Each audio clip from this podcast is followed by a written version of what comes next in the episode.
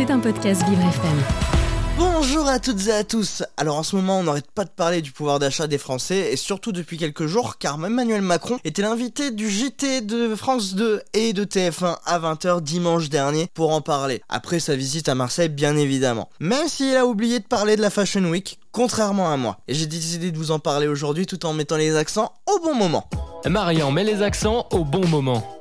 Bon, visiblement, le pouvoir d'achat, c'est pas trop notre truc à nous, les Français, en ce moment. Et vu l'interview qu'Emmanuel Macron a donnée dimanche dernier, ça a pas l'air d'être son fort non plus, vu qu'il ne propose pas grand chose, à part des discussions avec les grands distributeurs. Bon, au moins il a réussi, ou plutôt, le gouvernement a réussi à mettre en œuvre l'essence à prix coûtant. Et ça, c'est beau de voir ce progrès qui doit forcément cacher petites magouilles. Forcément. Et il est tellement préoccupé par notre pouvoir d'achat d'ailleurs notre ami Macron qu'il a bien aimé ne rien dépenser de sa poche pour son petit dîner à Versailles avec le roi Charles III et quelques petits invités, hein, quelques-uns, pas vraiment beaucoup, mais... Bon, bah oui, ça va forcément finir dans nos impôts et dans les taxes. Donc encore un nos frais, bien évidemment, hein, sinon ce serait pas drôle. C'est quand même bizarre, notre Manu, il a pas réquisitionné Versailles pour le pape François il y a quelques jours, alors que bah, le pape François, bien plus imposant et bien plus important que le roi d'Angleterre. Enfin, en tout cas, c'est ce que je pense. Même si j'avoue qu'il a quand même réussi à avoir le stade Vélodrome pour sa messe, notre petit pape François là. Et ça, faut quand même pas se le cacher. Et ça a de la gueule, hein, franchement. Le stade Vélodrome pour toi tout seul, magique. Et pour une fois, à la fin, euh, tout le monde est parti il n'y avait pas de fumigène ou de baston entre Marseillais et Parisiens. Comme quoi la religion, ça peut unir deux clubs de foot qui se détestent. hein. Il y a aussi forcément autre chose qui nous unit en ce moment, c'est la Fashion Week. Bon, déjà, le pape, lui, il a déjà sa tenue tous les jours qui ne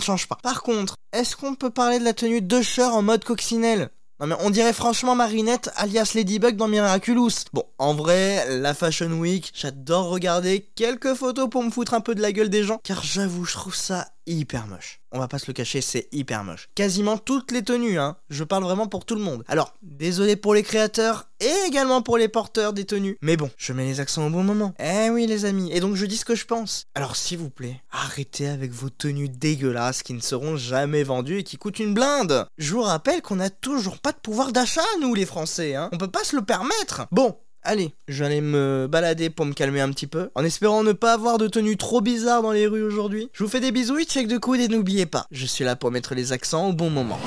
C'était un podcast Vivre FM. Si vous avez apprécié ce programme, n'hésitez pas à vous abonner.